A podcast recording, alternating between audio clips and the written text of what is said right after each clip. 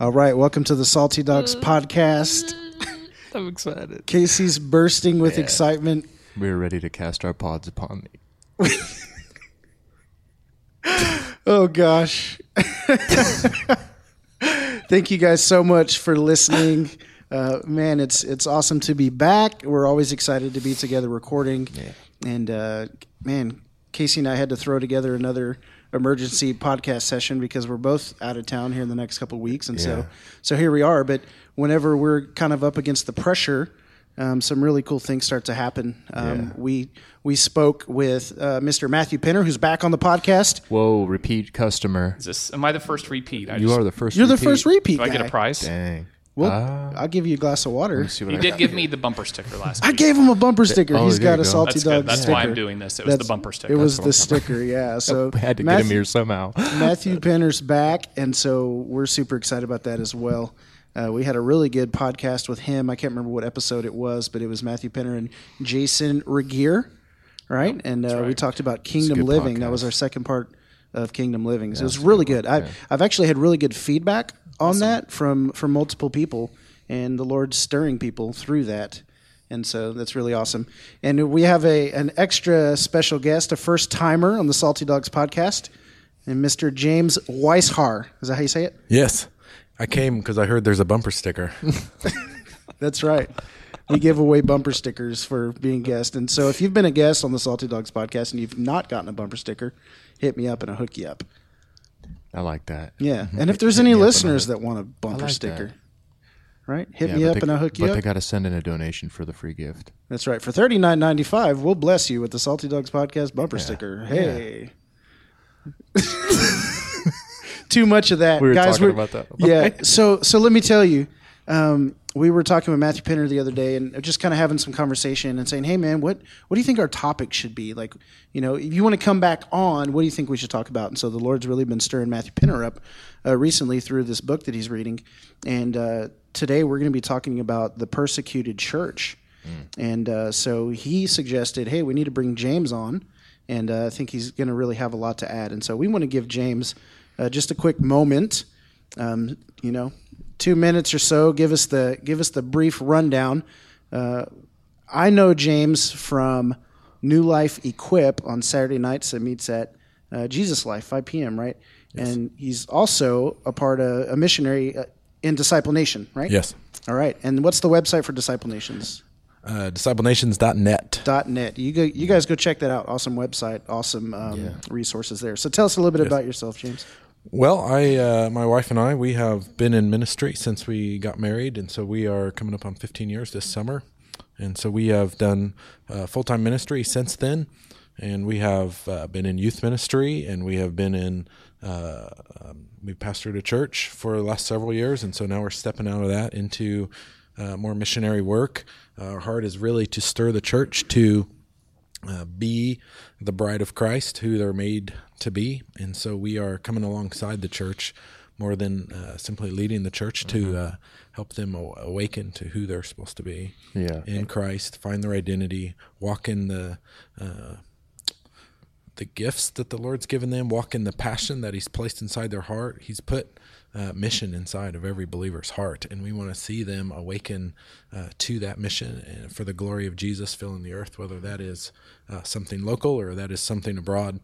Uh, but either way, and then in the middle of all of this, the Lord just keeps stirring our heart for the persecuted church. It stirs our heart for the Middle East, and so we uh, took our whole family of five with our three kids over there last summer.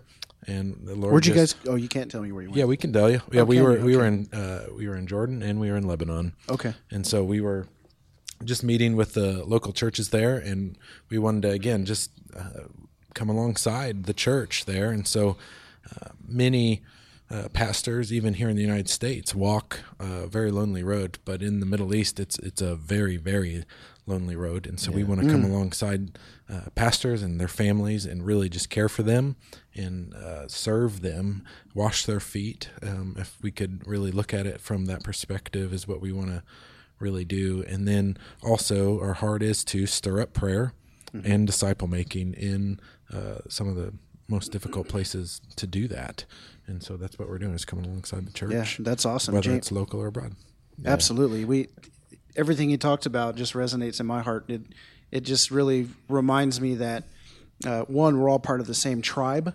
Yes. Um, there's just this this heart and kind of this resurgence, or even just maybe a, a just a new thing stirring up in in people's hearts who have been in ministry or left ministry, and they're saying, "Man, I want to get out and I and I want to begin to build up and equip the body so that they can be activated into what the Lord has called them to do." Service, and bro. we talked about that last podcast about mm-hmm. activating people into their call based on their gifting and their role to the body, and Yes. it's good stuff. And James and his wife are so cool, man, and he's right on about what he's saying about activating because uh, you know they're he doesn't know, but he holds a special place in my heart because him and his wife actually they they spoke she spoke prophetically into my life and activated inside of me my role and my calling within the kingdom, but then also within the body, and I've been able to, you know, to to you know go forth in that and stuff too. So I really like James, and he's a good guy, man. I'm excited that he's here. I'm excited that Matt's here too, but you know. It's a good crew, man.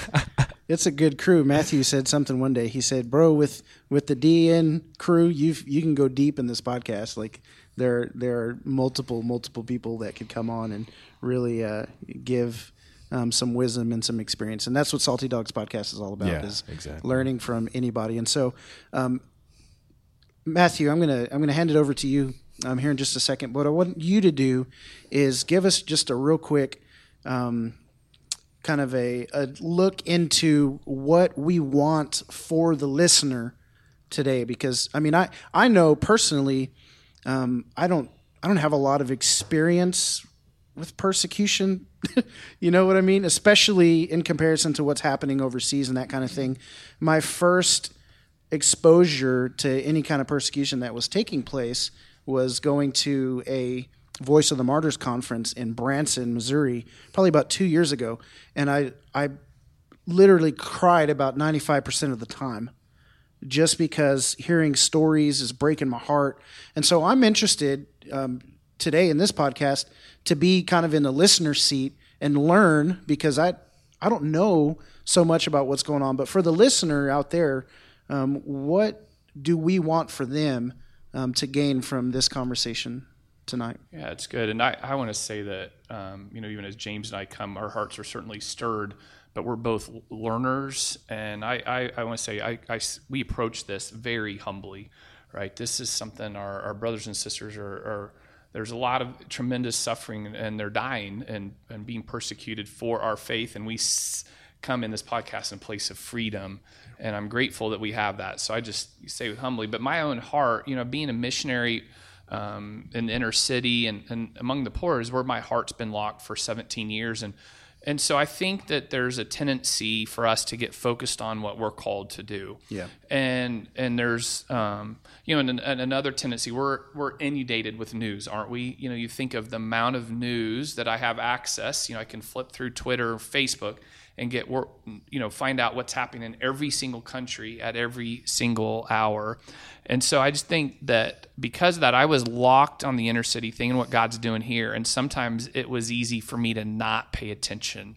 Um, and so that was just kind of i think maybe I think everybody would say it's easy to not pay attention, out of sight, out of mind, kind of thing. Yeah. And so I think I just found myself in the last maybe 10 months that God started inviting me into this journey and, and exploring more my own heart. I think, if I'm honest, it, w- it really was James and Stephanie, them sharing their hearts, going to few prayer times. But really, what it was was, I mean, obviously, a heart for prayer, but this a book, specific, the first book I read was called Killing Christians and you can find that on Amazon. But it was this second book called The Insanity of God, written by Nip Nik Ripken, and I'll just give the the brief synopsis. He was a a missionary in Africa. The last seven years or so, he was in Somaliland, which is a part of Somalia, and just saw tremendous suffering in the early 90s. And out of that, um, incredible brokenness and did not see the gospel go forward. And after seven years, they lost their son and they came home completely burned out and basically saying, God, does the gospel work? Are you still victorious? Are you alive? And he realized he had to find that out. And so as they talked with some college students, they basically went on a journey that's really been the last 15 to 20 years interviewing hundreds and hundreds of believers but in that this book the insanity of god the second half of the book he, he goes to russia and ukraine China and basically finds out that not only does the gospel endure during persecution, it actually thrives. Mm-hmm. And that actually is maybe the recipe for incredible gospel explosion. And, and so, just as I read these stories in the last weeks, I've just found my heart absolutely gripped. And then it's honestly, if I'm looking at the scriptures, it's like, wow, this is actually a normal part of the Bible that we all know again, but it's kind of like it's it's making the books book of Acts alive for me as I listen to these stories. So that's my so I guess my hope is as we discuss this that you Yeah. the listener would be engaged and not turn a deaf ear. It's easy again. More per, per, um, believers are persecuted. More we, we see that, but to actually understand and, and invite you in. So as we Yeah. share these stories, that's kind of my heart that you'd be be engaged a little bit. Sure.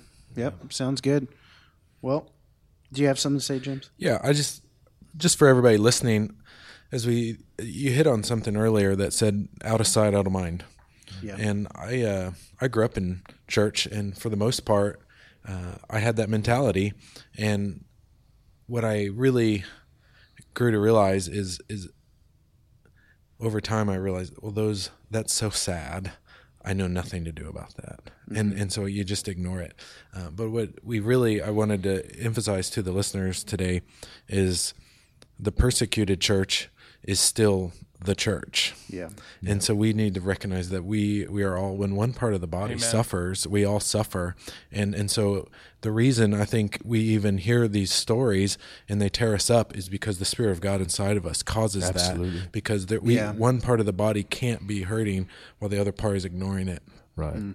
And so we just just hopefully the Lord even stirs that amongst us today. Yeah. You know, when when you know mourn with those who are mourning, you know, you, and celebrate with those are celebrating. You know, and it is all in unity. And you know, also uh, on this, I think it's going to raise awareness too, because I think that um, you know a lot of people, like you said, out of sight, out of mind, but they just they don't really get a whole lot of exposure because over here, you know, we're just it's so it's so distant to us. It's such a distant thing, you know, in the land that we live in, and you know, when you go to these other places, and certainly you guys can, you know, I don't know Jason, if Jason's been to another country, but you know, uh, Mexico one time Oh, or twice, but that's uh, it. Yeah, Uh, but certainly when you get over there, you realize how much you don't, how much. I don't want to say this lightly. I thought that I cared about people, you know what I mean, and cared about the church abroad. But when you get there, you realize how much you don't actually care, you know what I mean, and that's part of the heartbreaking part. But I think this is, you know, it's cool to to raise awareness and to talk about these things and get people engaged, man. So yeah, I agree with you. guys. Absolutely. Well, Matthew, get us rolling, bud. Yeah. So here's a let me um, read this was a paragraph here, and then I'll, I've got a point we can jump in on. Just an interesting quote, but this is kind of the end of the book. They said these believers have also taught me a whole new perspective on persecution. For decades now, many concerned Western believers have sought to rescue their spiritual brothers and sisters around the world who suffer because they choose to follow Jesus.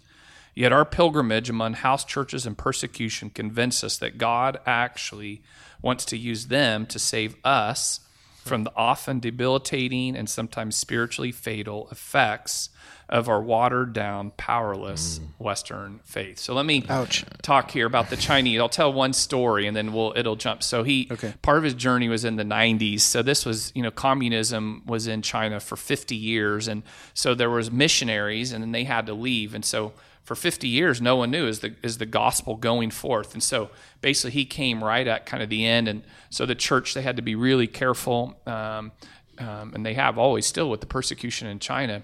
But anyway, so one of the, the statements that was interesting is they talked about our seminary training is when you go to prison. That's where you're trained in the Bible, where you're trained as a disciple. And so one of the guys, young man, was was 25 years old, and he came up to Nick, that that wrote the author of this book, and he was just as excited as could be. Had plans for a house church, and Oh, yeah. and he leaves, and one of the older you know, senior um, members of the Chinese persecuted church said, "Oh, he's he's going to be used greatly of God, but he hasn't been to prison yet, and he's not quite seasoned enough." And so that just that thought, you know, you think of what does it take with qualifications to be a pastor in the American church? And listen, I this is I don't want to discount our training, but it's just an interesting thing to think about. Their seminary training is prison. They don't they don't trust a guy until he's been to prison, right? I read some of the others, they, they won't consider a, a true believer unless you've led others to the Lord and you're actively actively leading a house church. Those are true believers. Everybody else is just converts and members. So when you're serious is when you've led people to the Lord, been to prison, and just it's an interesting contrast when you think of the Christianity that that often we see here. That's a really interesting contrast, and I don't feel like there's much of a gray area between what I've known versus what I've just heard. Like that's such a major contrast. You know, it just when I when I thought about becoming a better quote unquote pastor, um, my first inclination was, well, I'm gonna I'm gonna develop a deeper philosophy of ministry. Like that was my this is what I'm gonna do.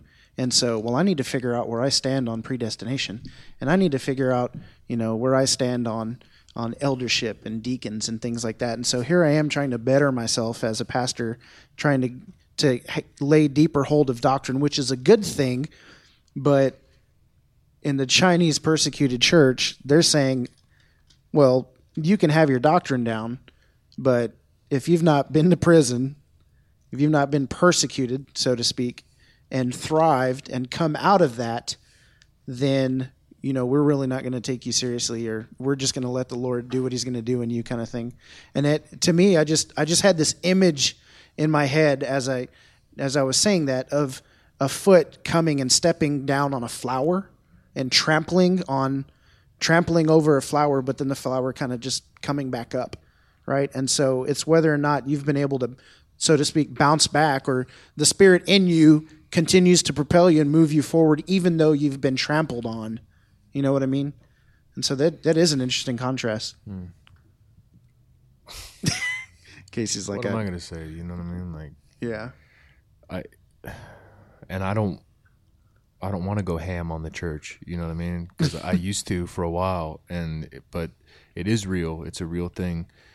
And you know, the prison over there versus, you know, the prison of I don't know, the, just the prison of wealth that we have here, you know, that keeps us really barred and chained, and it and it doesn't it doesn't register, you know, with with a lot of people just how how different it really is. And when you when you by and large when you read the Book of Acts, when you read those kind of stories, when you read about all the church fathers, when you read about those guys that are dying, being killed for their faith, you know, it's I still I just can't I can't say it enough. It just doesn't it doesn't seem real, you know coming from where we come from, you know, to be prison, man. That you want a deeper relationship with God? Well, you know, you can find that in prison for Have being been- in prison for it. You yeah know, well let's let's get you locked up first james what do you have to say to that story I uh it's hard. It's hard to listen to. yeah, I think uh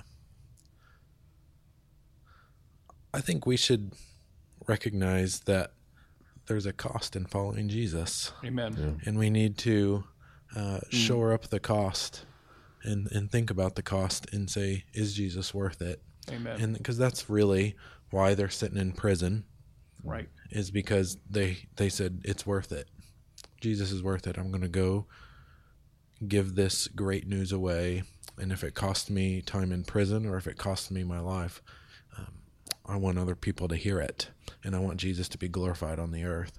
And so they're willing to step into that. And just here as you you know casey you were talking about how we have wealth and we have a lot of security and, and things and we're, we're pretty guarded from what we would say is is real persecution. Um, and we don't really count the cost. We don't really count the cost of following jesus. Uh, and so for us here to think about okay what is my cost? My cost i mean there's some things we can begin to really talk about that are really truthful and um, and they go against some mainstream thought. Yeah. and if we were to actually step out into those things and glorify jesus by proclaiming the truth of him in those things um, there's going to be some some greater cost for us. I mean it's still perhaps a slap on the wrist comparatively but um, you know, you, people lose jobs and people lose reputations uh, for this thing. I don't think there's one time the gospel's ever been spoken that persecution hasn't taken place. Mm. And so, even here in the West, you know, if if we're not facing persecution, I think we really need to take a look at ourselves and say, "Am I really even sharing the gospel?" Because I think there'll be persecution anytime and anywhere because it's not just people hating the message. There's warfare against the message. Mm-hmm. There will be persecution wherever it's spoken. And so I think we need to, even before we go out, say, Am I willing to count this cost um, and go for it? Because Jesus is worthy. Jesus is, um, you know, desiring all men to be saved. He died for all men to be saved. And we, I don't think we can ignore that fact. It's good. You know the James, as I as we've talked, and this verse, um, First Peter four says, "The end of all things is near. Therefore, be alert and of sober minded, so that you can pray." And I think there's something that James, just as I hear you, and this cost is, yeah, Jesus is worth it. And I think persecution keeps you humble and keeps you focused on the kingdom of God. And I, I think, unfortunately, I, I'm in my own life, I, I can get so locked on the kingdom, and then I can also get locked on the American dream, right? And I want the American dream and the gospel, and some often we've sold that, right? And um, and yet, if I'm honest, when I when I hear you talk, James, I think proclaiming boldly the gospel, living in the fullness of what Jesus has, living the fullness of of prayer, um, seeing the kingdom manifest is I think we'll face persecution here. Yeah, again, it may look different, and and I wonder, am I? I think often I'm thinking, well, is that worth it? And I shrink back, and I'm thinking that's what my heart's been challenged in the last couple months. Is it's worth everything, and that that's I need to be all in and always and endure. and it is challenging. You know, it is a challenge, and I love that what Jesus said: count the cost. You know, because you're going to look like a fool if you if you start something that you're not able to finish, and you're going to feel foolish.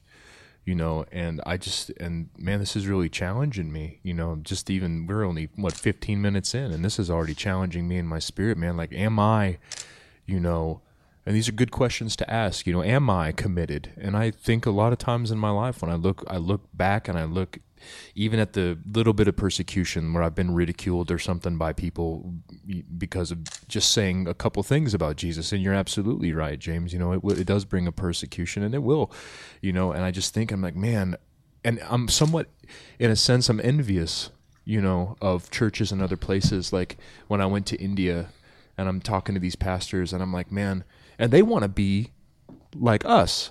And I'm sitting here and I'm like, man, you guys have no idea how pure you have it right now, you know, and I, I find myself being envious of that kind of, of of living in that kind of situation, but then I find myself not being envious Yeah, of it just- because I live here, you know, like Paint us a picture real quick because you did a really good job of kind of describing some of the places where they held worship and some of the stuff that was going on. And so, talk about where they were, but then kind of some of the requests that they were making that was going to kind of elevate what they were doing and how you were like, no, Yeah, and you know, uh, going there was really, and everybody, you know, oh, it was so eye opening.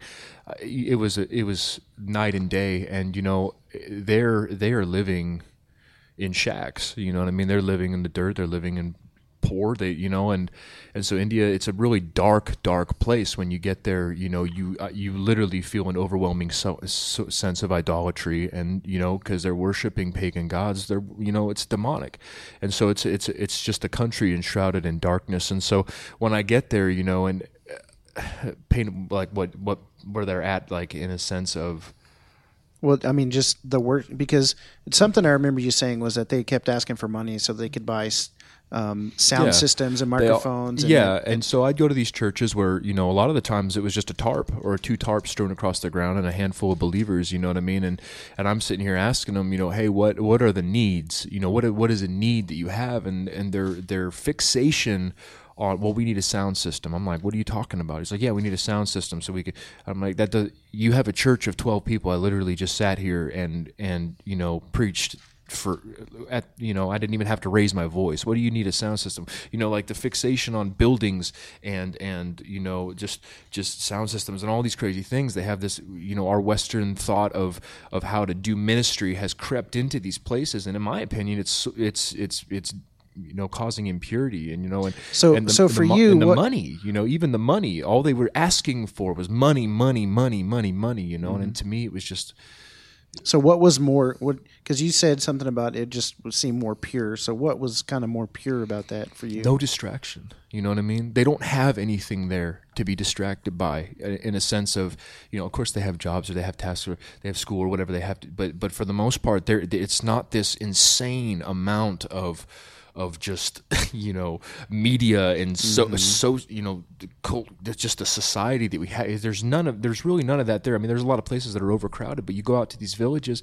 they don't have you don't have tvs man. You don't have nothing. You know they have nothing. And to me i i found myself uh you know just uh, coming to a new place with God. And so when I found that place and I saw God moving in those places, I was like, man, I wish that I could experience this in America. You know, because they it is pure there. It is a pure, and you know they are they're not being persecuted. To, well, they have.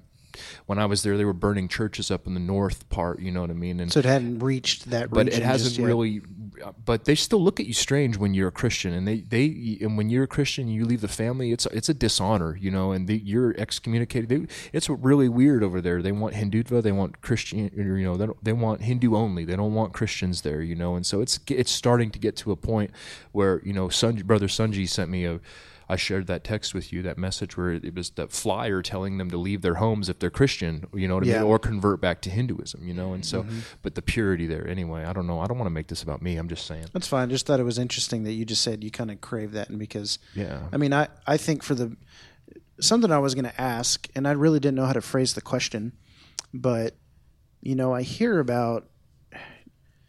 I've heard stories of persecution. Um, being at the Voice of the Martyrs conference, I mean, you've you've told me a couple stories, Matthew, and you know, it just kind of it kind of blows my mind, you know, and and I just.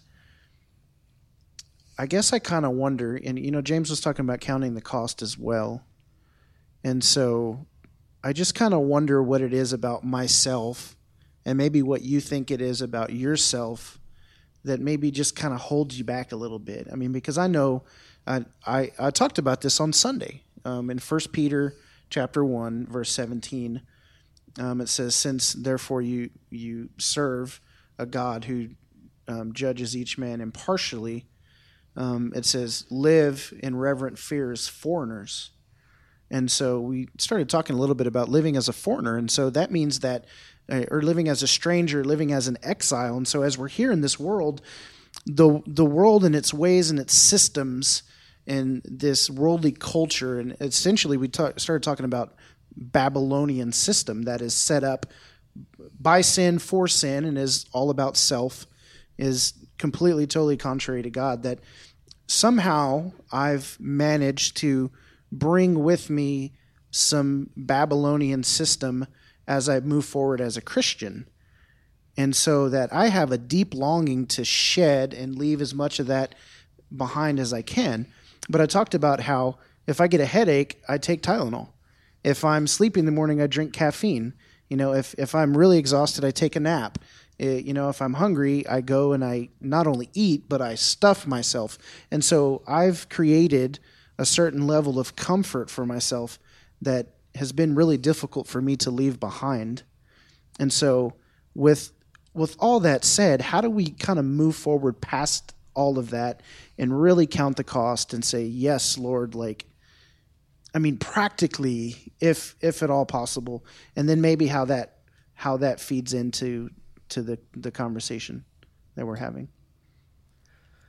I uh, I don't really have an answer to that because I'm still struggling with the same str- things. yeah. But what Teach us your ways, James. what comes? Well, these are Jesus's ways. What comes to my mind is is you you die to self. Yeah. And I don't even know how to really truly die to myself. I just have to cry out to God and say, "Help me die. I want to live for you."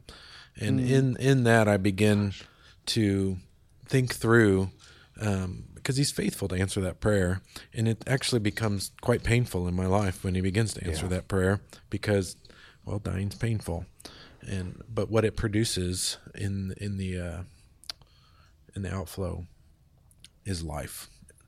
I mean, Jesus Jesus calls himself I, I am I am eternal life, and that begins to to produce in me a seed that grows and, and life begins to flourish inside of me. Um, and that's the only real answer I have to that is Lord, um, my old nature needs slayed and um, I'm going to live for you. And so I'm going to put to death those things, and I'm going to really need your help because I love those things, and I really love Gosh. my comfort. And so, uh, just over time in my life, the Lord, just when you give Him permission, and I don't have any of this figured out, I really don't. Um, but as I give Him permission, He begins to shake my life. And I remember Him asking us to move across town and put our house on the market when there's no houses to purchase and begin to just trust him in little things. And, and you just begin to uh, walk through what it those little steps of obedience and say okay well i ask for this and now it's happening. Do i really want this and do i really yeah. want jesus? And if i do i'm going to step into this most uncomfortable thing. I remember there was a couple years in my life uh, a couple years back most days were filled with weeping. Wow. And uh, just the lord was taking me through uh, the dying process and life began producing in me. And uh, man I, I I want that for every believer. I don't want them to go through all of the pain I felt because I had a lot of selfishness that really had to die. Yeah. Um, and I don't know if everybody really has all that, but um, for me, it was it was miserable, and I would go through it again. Yeah, absolutely. It wow. was worth it because yeah. I I got Jesus's heart out of the deal, and I got Jesus. I fell in love with Jesus hmm. through the process and suffering. Yeah. Emo- although yeah, there's emotional the suffering, suffering in me did something. I mean, even what is uh there's a scripture I don't remember exactly, so I'm not going to look it up, but it, it says Jesus was even taught obedience, obedience through suffering. Yep. And so if Jesus was taught obedience through suffering, well, how do you think our obedience is going to come? How yeah. are we going to really learn to live for Jesus unless we're going to suffer? Right, and you look at you look at God the Father and and you know uh, what Jesus went through, and why would it be any different for any other son of God? You know what I mean? If the if the archetype Amen. of us had to do what he had to do, you know, why would it be different for us? And why should we expect anything less? And man, I'm right there with you, bro, because I, there's years of years of my life, and I'm just now coming out of that season. But there was years of my life, man, where I was completely broken before the Lord, and God was crushing my life and mm. destroying it. You know, everything that I was that I was. But out of it, man, I would. Uh, you were absolutely, and I that hit home with me, James. Like I would do that again. You know what I mean? Just to just to be in the place that I was when I came out. You know what I mean? Yeah. Let me read that verse. I I actually referred to that last night. It's in Hebrews five. Um, in the days of his flesh, uh, verse seven. In the days of his flesh, Jesus offered up prayers and supplications with loud cries and tears to him who was able to save him from death, and he was he was heard because of his reverence. Although he was a son, he learned obedience through what he suffered and being made perfect, he became the source of eternal salvation to all who obey him. And so, you know, you just you I, w- I wanted to try and quote a couple verses just because I don't completely know them verbatim, but sure. you know, talking about dying to self. Um, there's a scripture that says, "Unless a grain of wheat falls into the ground yep. and dies, it's not going to produce a harvest." And the other one, Jesus just said, you know, if you lose your life for my sake, you'll find it. If you try and save your own life for you, you you're going to lose it. Um, if any man would come after me, he must take up his cross daily, die to self, and follow me. Right? Yeah. There's in in some way or another, but you're talking about this this time of weeping and dying, where there's this life that came out of you, and so just to kind of bring that all back into context, I think that the persecuted church um, do you feel like there's more of a cost for them than there is for a cost for us? Well, I think, and, and it's it's kind of a weird question to ask. Maybe I didn't ask it right, but how would you answer that? I, I think there is probably a higher cost for them, only because, you know, in the Middle East, there's there's laws in place to. Uh, I mean, you can you can kill your family if they convert to Christianity, and so that's not legally, lawfully. yeah, legally and lawfully, and no one's no one's gonna say anything against that. And so it's not just, um, you know, you get uh, things taken like here in America. You know, there's you get brought front and center if you do something really public, and, and you know, and some things might happen. But that that might happen, and nobody even knows that that person, that family member's just gone, and you know, there's a so it's not only within your own family, but I remember um, in one of the countries, someone just shared something on Facebook, and they were on their way to to court uh, to be tried in law, and someone put a bullet in their head, and you know they might get a couple days in prison for that. Um, you know, slap on the wrist for Killing a Christian. yeah for killing somebody in public. But um but it's but it's legal. And so it's I, the only reason i think it's it's a, a higher cost is because it's it's everywhere and it's against the law to do it. Here in america it's not against the law to to to tell somebody about jesus. And so it's it's an interesting dynamic uh, for sure. Yeah, one of the things, Jason, I wanted to jump. You were talking about just yeah, in this cost, um, and this whole idea of you know dying to self, dying, and and you know those verses you were quoting. You know, one of the things that I wrestle or we think of the metrics of of what we are bearing fruit is a lot of its numbers are growing a ministry, right? And um, and, and yet you look at the life of Jesus, and it was Jesus would always get big crowds.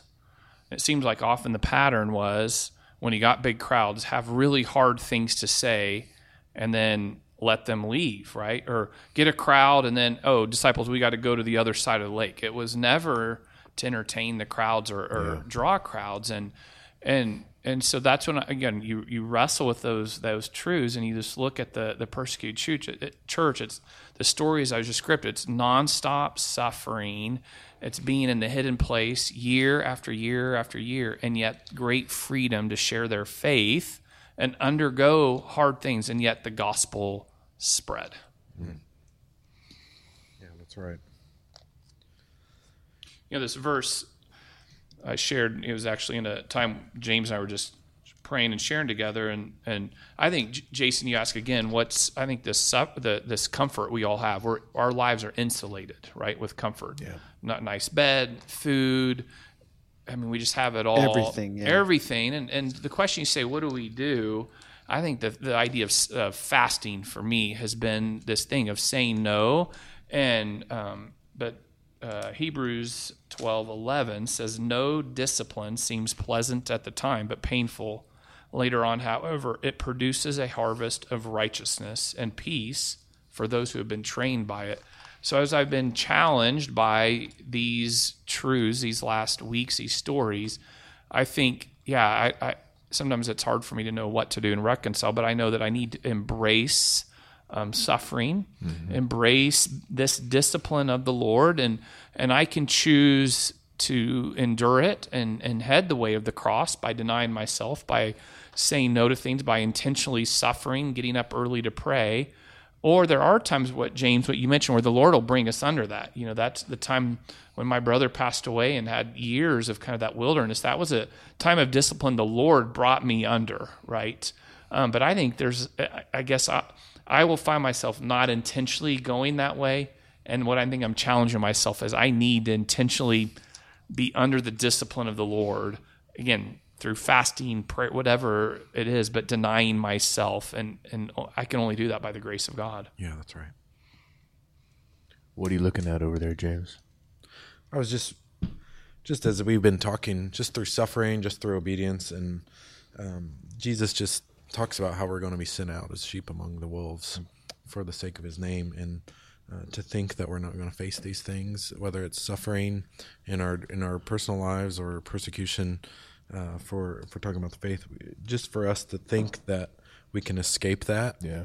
I mean, Jesus said very clearly, a disciple is not above his teacher, and uh, it's enough to be like him or the servant like his master. But to think, to think that we could escape it is really not right thinking. When Jesus said it's gonna it's it's enough to be like me. Don't don't think you're going to be above me. Yeah. If I did it, it's going to happen to you too because you're because you're becoming Christ-like. I remember there was a long time in my life when I would think about sharing my faith, and um, in fact, I was actually taught this. They said, "Well, if you go out and you share your faith, and people people reject that message, it's okay, because they're not really rejecting you; they're rejecting Jesus." And I walked around with that for a while, thinking, "Well, that's okay. You know, I'll just share my faith." And man, that's too bad they're rejecting Jesus. At least I wasn't rejected. Is really the outcome of that message, and I, you know, and I remember the Lord finally telling me, "You're associated with me." Yeah. And if they're rejecting you uh, or rejecting me, they're also rejecting you, and you need to get over that. Yeah. And and quit. Wow. And so, I don't know. It's just kind of fun to become like your teacher or the servant like his master. Grasshopper. Yeah. Yeah, it's good. You know those the the Matthew ten, and I think were you quoting in Luke? Luke maybe eleven, and um, I don't know where you were at. I think I was in Matthew 10. Oh, you were in Matthew 10 too. So, you know, it's easy with my heart to see the kingdom come. It's easy to look at the beginning verses, right? Jesus called the 12 and he gave them authority to drive out impure spirits, heal diseases and sicknesses. I, I love those. But then it's when you jump down quickly, he says, I'm sending you out like sheep among wolves. Hmm. Be on your guard. You will be handed over to the local councils and be flogged in the synagogues, right? That's He just tells them straight up. he up. just tells them straight up. So you're going to have great power. You're going to you're going to do these great things, right? And again, I think it, it, and so when I read these stories and here I realize this is the normal Christian experience for majority of the world. Is you see great power, right? When they're sharing the power of God's on and pe- the sick are healed, the dead are raised, and they're also going to be flogged just like and and you read that in Acts. It was the normal thing there. And so I think again, I'm trying to wrap my mind around this and not not yeah shrink back from that. I yeah, guess. and Those- let's just call it what it is, man. Like we're is if that's normal Christianity, am I being a normal Christian? You know hmm. what I mean? And you know, not to throw stones or whatever, you know what I mean. But that's a, that's a, that is a challenge. You know, if Jesus is telling these people, look, you're gonna you're, gonna get beat up, you're gonna get imprisoned, but over here, you know, we're soft, man, over here, and I believe that wholeheartedly. And I'm not gonna apologize to anybody for saying that about the church in America. I will not apologize. We are soft, and we have too long. You know, we we've just sat underneath this umbrella. You know what I mean, and just getting fat and sassy. That's all we. That's all we're doing. You know, and so man the the affliction in my experience has always created the yearning you know what i mean? And when you find the yearning you find the seeking. When you find the seeking you find god you know? And so how can you know we're not adapting this kind of mindset. We're not adapting the mindset of you know what god let me suffer so that i can know you more. It's mm-hmm. no god show me your ways but but please just do it by blessing me and blessing me only. Only mm. blessing please. Just i can't really handle anything else. You know and i've been guilty of that. I'm not saying you know I, i'm telling i'm talking about myself here too you know what i mean we need to get out of that. So we need to be in our renewed mind. And i think that this is a lesson that the persecuted church acro- abroad can teach us. Look Yes. man, this is the way it's supposed to be. And you're right james. Why would we ever think why would we ever think that we that they would be different for us? And if we are thinking that then we're thinking that we're above the master man. And That's, right, and we're also making this world our home. You oh, know, I mean, we have Yeah. we have such great comfort here in the United States, and to think that this peace should should last, and that we should is is, is it's really indicative of the fact that we we do long for peace. It's just the peace is first of all a person named Jesus. He he gives that to us, but also. Uh, it's we're longing for eternity, and and we have to recognize reality, as Matthew said yeah. is this is normal Christian life is is to push the gospel and advance the kingdom, uh, and and so Jesus is doing that, and he's looking for people who are willing to to move into that into that normalcy and give up temporary peace so they can gain what will not fade or or perish, which is lasting peace that comes through him. Amen. Just to, to quote, you know, I, I said normal Christianity, and people will say, well, this isn't maybe normal of what I've seen. But in the, the book, and the, the second one, they do the insanity of obedience, he quotes um, this guy, Paul Marshall of Freedom House, and they said 80% of the world's believers who are practicing their faith live in persecution. So 80%. So he, again, he defines that a believer as somebody that's actively, you know, following Jesus. So, so this is not just a lukewarm. They're saying somebody that really is going to church, active as a disciple, sharing their faith. Eighty percent of those believers under undergo persecution. So that's hmm. whether that stat. This is this guy quoting, but that shows that if we're not in undergoing persecution, we are definitely in the minority of what has been normal in the world. Wow. There's Philippians 3, verse 10 that I may know him and the power of his resurrection and may share his sufferings, becoming like him in his death, that by any means possible I may attain the resurrection from the dead. So even the Apostle Paul, in writing, is saying, I want to know the Lord and I want to know his suffering as well. So that that was a desire that Paul had. And I can tell you, I don't I don't want to know suffering. I don't want to be well acquainted with discomfort and pain. No. I but it's necessary. It is. It is so necessary, you know, and to know the power. You know, blessed are you when you've been when you're reviled because of me. You know what I mean? It's the power of God that comes through and that carries you through in those times, man. And what a you know, and I'm not saying seeking after a high, but can you imagine? Can you imagine? The way that these people are feeling when they're being persecuted for their faith but like what carries them through? You know what i mean? Because you're thinking about it you're like man how do they endure those kind of things being chopped up and you know getting their wig split and all sorts of different things? You know how do they endure that kind of stuff man? It can't be anything else but the power of god. And so if we're not experiencing persecution this is why i was saying that i was kind of envious you know what i mean? In a, in a sense which is kind of sick if you think about it but in a in a way you know uh, envious of man i want what they have you know i want to see that kind of relationship you know and because i feel so stagnant sometimes and so pampered and so you know distracted that i'm not even i'm not even i, I don't even feel sometimes like i'm an actual christian sometimes. Like man is this is this even real to me? And so i'm so envious sometimes of that. And i'm not saying that i that i that i'm glad that they're suffering but man like to know that kind of relationship you know to deepen that and to broaden that you know? I just, I, I, I could, I could go into detail about the kind of message that we've portrayed as the gospel, different watered down versions, you know, prosperity. There's a lot of stuff out there, Right. different gospels, but I mean, what is what is the real message of Christ? Like, somebody just lay it out there for me, because it's it's not pretty, it's offensive, it's not. And everybody uses this phrase. It's not come to Jesus and everything's going to be butterflies and rainbows, right? But what if we left out and you know why are we i guess afraid to put forth that message of death i mean the gospel is good news but it's a message of death and jesus said come to me and die to yourself lose your life take up a cross. take up a cross hate your mother father. I mean these were hard teachings and there were probably not a lot of people say, raising their hand like i want that. Yep. you know and obviously i mean it's revealed by the father. The holy spirit comes in regenerates. By it we cry abba father we're sons. So then we desire our lord. And so even as like the spirit in me is is now longing for the deeper relationship and suffering and true knowledge of the Father and power of the Spirit for the gospel of Jesus, that in me is yearning. But I can tell you, when I walk out this door, you know, it's I go back to my my air conditioned home. I go back to my my soft mattress. I go back to my hot and cold water. You know, I go back to these things, and so it's kind of like how I, just how somebody. do we escape you know how do we escape that mind frame Well, some just somebody give me the message. What does it need to sound like in contrast to what it has been sounding like? Go on, You got it, James. James? I seen it. I seen it. I saw the twinkle in his eye. Nobody wants to tackle it.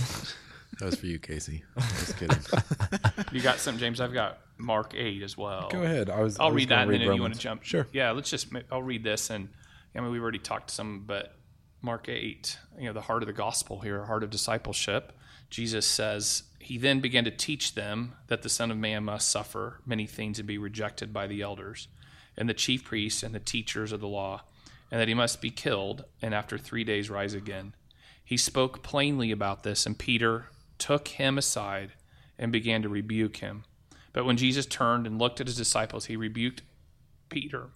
Get behind me, Satan, he said. You do not have in mind the concerns of the God, but merely human concerns. Mm. Then he called the crowd and he says, Whoever wants to be my disciple must deny themselves and take up their cross and follow me. And he, he goes on. And I think that's the heart of the gospel, the heart of discipleship is, yeah. is having the things of, of God which means laying down everything that I have, every single comfort, all of my rights as an American, right? I, I want rights, but it's laying down absolutely everything, yeah. everything that I have laying down and saying, Jesus, my life is absolutely yours at every moment, my money, my house. And again, we say that we surrender, but that's actually what it is. It's really not caring about my individual rights. Right. And and so I don't know, James. And that and that sounds to some people that sounds terrible. So what why why do we do this? We do it because we we have to have it. We have I mean we we die apart from him without it. I mean but that's not our necessarily our motivation hopefully because we don't even want to be motivated by what we get but what what he gets and he he calls us his inheritance. Hmm. And we get to call him our inheritance. And so when we were separated from him, scripture says in Romans 5 8, um, he, while we were still separated, Christ died for us in our sin. While we were weak, while we were far away, we didn't even recognize we needed saving. Yeah. God did something for mankind, and he and he did it so that sin could be swallowed up in victory. And so sin doesn't actually have to uh, lead to our death, that instead we can have uh, life everlasting in Jesus and that we can have we can rejoice and know and have the presence of God living inside of us through faith. Um, he I mean, we see in scripture all the time. I mean, Matthew and I have talked about this a lot of the heart of God is the heart of a father who runs out of his house to his wayward child mm-hmm. in order to bring them uh, back to himself. And when when we come back, it's not that well, you look what you did. You really you ruined all of my life, and I had to give you all of these things. And what'd you do with it? You wasted it. Instead, he's like, come back. Let's throw a party. What was lost is now found, mm.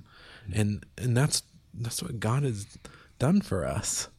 He has he has taken what is far off and separated we are incapable of getting to him. while we were weak, he at the right time he died for us. Yeah. And to re- we have to, but in that we have to recognize, okay, well I was weak, and I was separated, and we don't have any righteousness for him to look at and say, well that I'll accept that. There's just nothing there. In fact, all we do is we bring filthy rags to him. and he's like, Why are you bringing me such filth? Do you think that's righteous? And I say that, I don't say that condescendingly. I recognize that's what the Lord really taught me. I grew up in church and I did all the right things and I lived quite a quite a decent moral life for the most part. And I used to think, well, I, God, what about this? He's like, don't bring me that. Not I mean, get that out of my house. That's right. He didn't do it rudely. He did it lovingly. But I'm summarizing it's, in it's my like own. a it's like a dog bringing a dead bird or a dead rat you know, to the back door, That's and it's right. like, Master, look what I brought you. get, get that off my deck, get, please. Get Thank you. but you know, uh, but why do we do it? You know, I know, I know this. I don't know a whole lot in my life. You know what I mean? I've, I've made some poor decisions. I've done a whole lot of stuff, but I do know this: that a life, a life apart from God is no life at all. Yeah. You know what I mean? and I've seen the worst, you know what I mean? And that's the burning passion that has to be, man, to know that we've been brought back into the fold, mm. man, that God has done. It cost God you know, when a lot of, and I want to talk about, not, I'm not going to go on very much about this, but, you know, a lot of people say, well, what did Jesus give up? You know what I mean? It says, when he's given up all these things, or did, oh, did he give up his godness? Did he give up his, his rights as God? You know, whatever. But I think what it really, what it gave, what he gave up was the life of God. It cost God his eternal life, right? He had to die at so you know what I mean, and so it cost him life, you know, and so such a great cost you and to know what he did and to recognize what he did, you know, and to bring us back, you know, when he could have just let us go, you know, and that has to be the forefront, you know, of of why we do that. Why do we do this? Because people need to know. That's Mm. why. Because they're in darkness and they're in blindness and they Yes. need to know, you know. And the self is gets in the way. The self, it is self, and you know, it's funny because I, I just Jason doesn't like the faith flip, but but I hey, you know what? Matt's been sitting here the whole time. I didn't I did not I my Bible has been sitting on this the entire time and it's in Colossians Colossians 3 through 4 right in front of me. It's talking about everything we were just talking about. Talking about put to death therefore,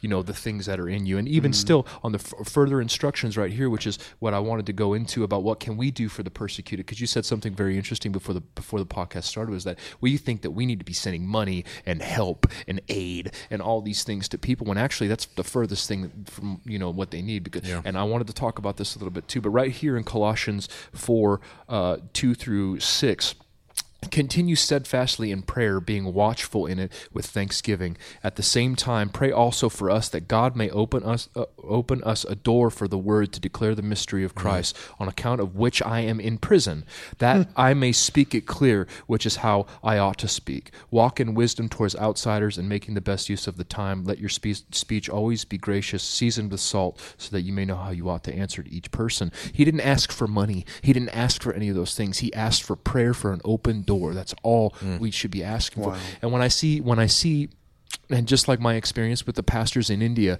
you know, we gave them money, you know what I mean? And I saw what happened, what money does to a man, what greed does to a man. It stirs something up that it causes people to go astray. You you take fat sums of money over to a place like that, and you watch quickly how much it will destroy a man. You know what I mean? And we saw that, mm, Jason. You know, yeah. we, we, we, and we're still dealing with that in a sense. You know, and I, you, you, it, I, we thought it was a good idea you know, let's just give them a fat sack of cash and and see what happens. And it didn't work out the way that we thought, you know. And so prayer, prayer, prayer. Yes. You know, thinking about them, even encouraging them. You know what I mean? I, I talk to Sunji all the time, man, and I'm getting I'm getting upset right now because I don't talk to him enough. You know hmm. what I mean? Like, and he's out there. He goes into the into the into the woods, into India, into these these far distant villages, reaching people for the gospel. And I don't even talk to the guy hardly ever. You know what I mean? Yeah. And and to to encourage him, to hmm. encourage our brothers and, our, and our sisters who are dying over there and who are doing it because you know what? I'm I'm not doing it sometimes, man. You know? Yeah. Yeah, James, I think it'd be, you know, as we talk about ways we can be involved, the one thing I'll say, and then James, I'd love to hear just your journey from and what you and Stephanie have been called to do.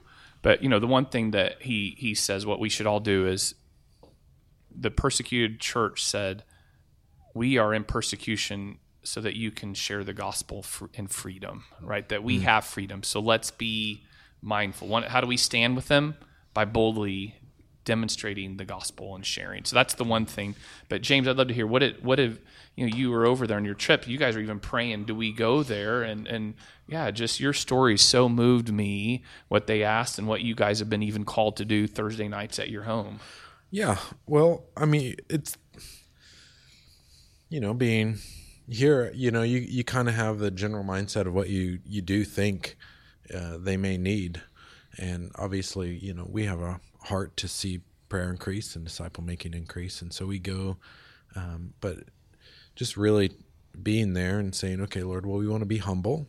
And we want to serve instead of simply take our ideas and try to force them upon people and uh, we're- Americans. We get stuff done, right? Right. And so, um, but just being there, watching, and uh, so so I'm observing some, praying some, trying to engage.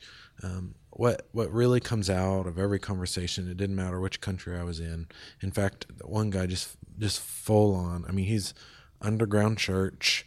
He's he's hidden. You know, no one no one knows what he's doing, and uh, and he's um, and he, he doesn't have money. I mean, people. I mean, the word got out that he can.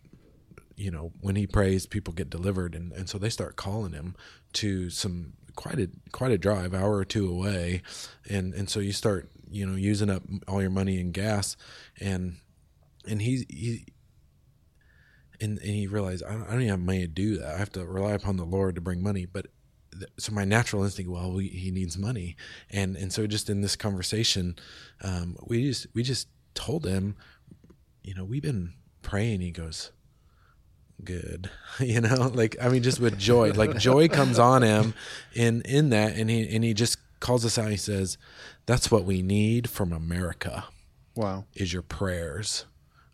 We don't need your money. We need you to pray for us. That is your that is your work america. Pray for us. And that was just i mean we had my wife and i had already been feeling that okay the lord has begun to put assignment on us to pray for for this region and for uh, the gospel move forward and for the church. But when he just just full on said um, this is what you're to be doing. If you could do anything it's pray for us. And and so we came back and we we knew like we were just just in visiting other countries. It was just very clear. The lord says i just want you to pray and i want you to stir the church to pray.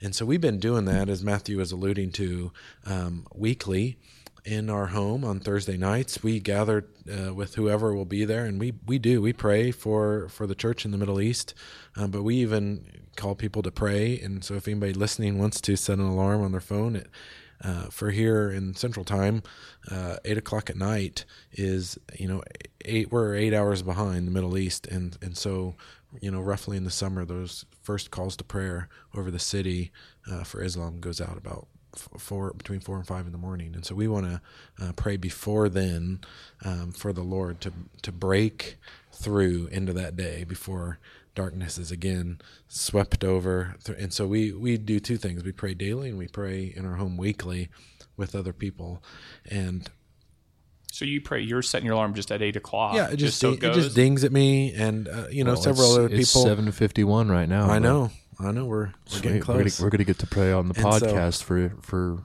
yeah. That's good. tight, man.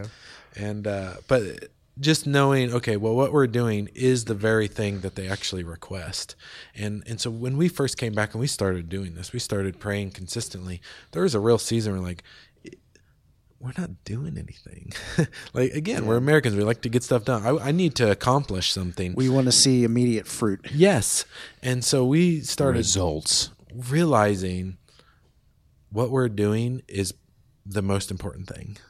You know, we we look at prayer and we say, well, that's not really a thing. You know, that's yes, it's something we should be doing, but it's not getting stuff done. It's not an actual thing to accomplish. Then we realize what prayer is, and we're talking entering. I mean, we have unlimited access to the throne of God. He made a way where we can approach the throne of grace with confidence in unlimited measure. We can come there continually before Him and cry out. And if we're willing to do that, we're. I mean, it's spiritual warfare. Like we can actually ask God to move, and He's willing to listen and do that. I mean, that- like. Who, That's mind-blowing who are itself. we as men to be able to do this? But yet God made a way and he honors when we pray. In fact, he says, If my people who are called by my name will humble themselves and cry out to me. Like he desires this kind of interaction. He longs to move. I think he longs to move on the earth, and he's waiting for people to even pray and cry out to him to do it. and then he shifts things in those prayers. He listens, and one of the things you know I've been a handful of times, so we I go there, and and one of the times, so they get requests, and so one of the requests was for a family member that is one of the countries they didn't have any water, right, and they had already been praying, so that night. Yeah, ISIS cut off water. ISIS cut off water in Syria, right? I think we can say that, Mm-hmm. Yep. and and and so it's in, and so ISIS has cut it off, and so we're praying, and so you know we get the word out. We're in Isaiah prophesying, reading these scriptures, and there was a roar as we, you know, I think it, you're partnering with the Lord, and there was something that faith filled this living room, right? You realize that this we are seated in the heavenly place, and it's like, no, I we're here. We're in the presence of Jesus and we're just declaring the words of God back to him and, and talking. And and it's not till the next day. I I mean, right away the next day we find out what James, what was the Yeah, and so in fact, same day. So like again, that eight-hour difference. We were praying early morning, and so later that day we get uh, a call from our friend who's in who's not in Syria, but his family is is still there, and and his only response was, "Thanks for praying water in into Syria. My family has water." Wow. And and so just, I mean, that's a just knowing okay we well we have assignment not only my wife and i specifically have assignment but here in america if we would actually take up this role and so hebrews 13 3 says, Remember those in prison as if you were there in prison with them. Hmm. And so prayer is that place where that interaction I think that begins to take place. When we say, Well, we have all these comforts, how do we get past all these comforts? And and and Casey, you were saying earlier, man, I just need a little bit of what they have. I think in prayer that interaction begins to take place. Amen. That's we it. we begin to get their faith. It's great faith. They have so much faith. Yes, they do. And we begin to receive that and we begin to send them comfort when we pray. Mm. And the Lord just does this. an this- exchange. yes. It's an amazing thing. And, and in the spiritual realm, That's God is moving those things, and that's how we stand shoulder to shoulder with the persecuted church. Is is just by crying out to God on their behalf. That's trippy, man. I love that. It is, but it's true. I like we keep that. seeing it over and over and over again. true. They give us, the, they they exchange our, their faith with us, and we exchange our comfort. Yeah, it's not like we get on a plane and we go sit in prison with them and bring encourage. I mean, I guess maybe, but we, I mean, even as you were saying, Voice of the Martyrs. I mean, they even encourage letter writing. We can write letters of encouragement and send it. Yeah. you know, and so I mean, that's another way to do it. But man, prayer releases the the power of God, you know, and so it just it's quite a privilege to say um, we can pray when we and we have to get past the fact that it's not really doing anything; it's actually doing a lot. a lot more than we could ever accomplish. Yeah, I think that's again the, the warfare. The Lord, the enemy doesn't want us, Prince. So we're distracted exactly. and and not sober minded Very distracted. so that I can't pray. And so that's why again this sober minded clarity. What? So I can pray. yeah, Hmm. that's right. Amen. No, it just man, it just hits me again. Yes, that's right. I'm encouraged to pray again. Yeah. Amen. I'm encouraged to pray. I'm encouraged to pray. Yeah, sober minded. I think that's a thing that we just say, let's pray for clarity of mind. And again, for me, the simple thing is I just, I'm in these stories.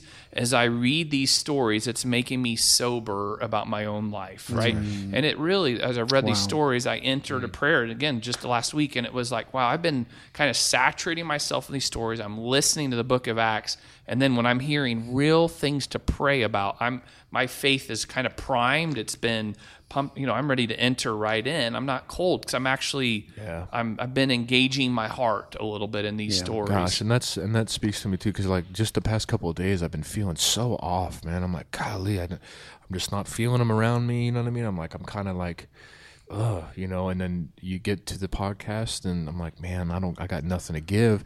And then I get encouraged, and now my, you know, like I'm encouraged. I'm like, okay.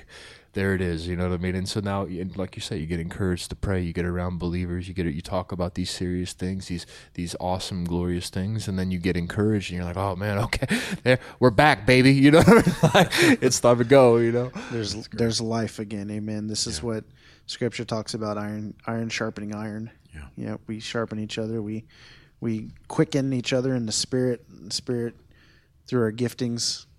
Just stirs up faith and hope rises up. and joy and and all these things. Mission. Yeah. Yep. Let's uh let's close the prayer by by or I mean close the with prayer. podcast with the prayer that you guys do at eight o'clock because that's I mean it's almost eight o'clock anyway, Yeah. bro. Cool. Go ahead, James. Yeah, well, we have a lot. I just want to read one more thing Okay. for Sure. for listeners.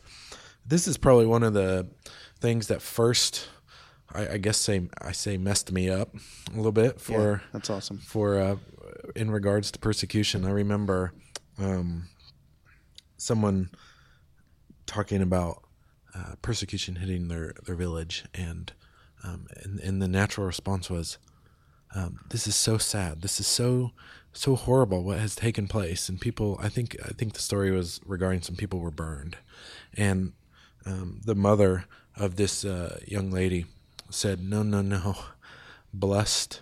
We're blessed. We're blessed." And uh, and so Jesus even said in the uh, in the Beatitudes, it says, "Blessed are those who are persecuted for righteousness' sake, for theirs is the kingdom of heaven. Blessed are you when others revile you and persecute you, and utter all kinds of evil against you falsely on my account. Rejoice and be glad." And doesn't that just? I need to rejoice. rejoice. rejoice like it, man. It really messes with your flesh. Yeah. Um, for your reward is great in heaven, for so they persecuted the prophets who were before you. And if I may, I want to read one more thing. I back in April, um, when the uh, in Egypt when they when on Palm Sunday when they were um, when they were bombed.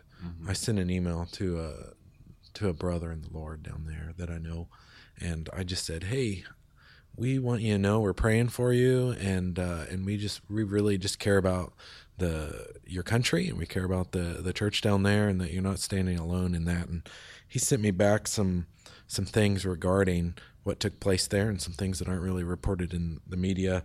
And then he shared uh, actually a video, and then he shared something else. There was at the funerals uh, of the people. He says this: the, the funerals were a mixture of wailing and rejoicing, as one of the bishops explained. And, and then again, it's this blessed are those who are persecuted kind of thought. It says, "True, we love martyrdom." Isn't that something? But we also love life. We don't hate life on earth. God created us to on earth to live, not die. The fact that we accept death doesn't mean our blood is cheap. And it doesn't mean that it doesn't matter to us. We do not commit suicide, but rather witness for Christ, whether by our lives or by our transition to heaven. If we live, we live for the Lord, and if we die, we die for the Lord. And so I, I just say that to encourage us that and, and you know and even sometimes i think we look at martyrdom and and say that's you know and that is i mean jesus said you haven't i think it was jesus you know you haven't re- Resisted sin. resisted to the point of the death. point of shedding blood or point of Hebrews death 12. yeah so it's um but alive living bearing witness amidst difficulty is just as possibly hard you know just i mean getting bibles into countries is just as hard i mean there's quite a you know and just to encourage people to live also you know i mean i think sometimes we can even say i'm going to i'll die for christ you know i think we even had this con- we'll die for christ of Once course once jesus you is worth for it. him, though. yeah that's right Fullness. Yeah. and so, um, what are we doing to really step out into those things even now? Because it's happening. People are risking their lives daily to to live. And, and sure, there might be some rough waters ahead, and you may end up giving your life, but um, there's no loss in it. Jesus is the reward. And so, Amen. My heart stirred. Good. My, feeling presence on that. Amen. That's good. Amen. I'll let you guys uh, close it out in prayer. Sounds good. Yep. So God, we we thank you, and just even again, um, Lord, for for those believers in Egypt, and um, God that undergo, underwent that that bombing and the suffering, and we lift up these believers.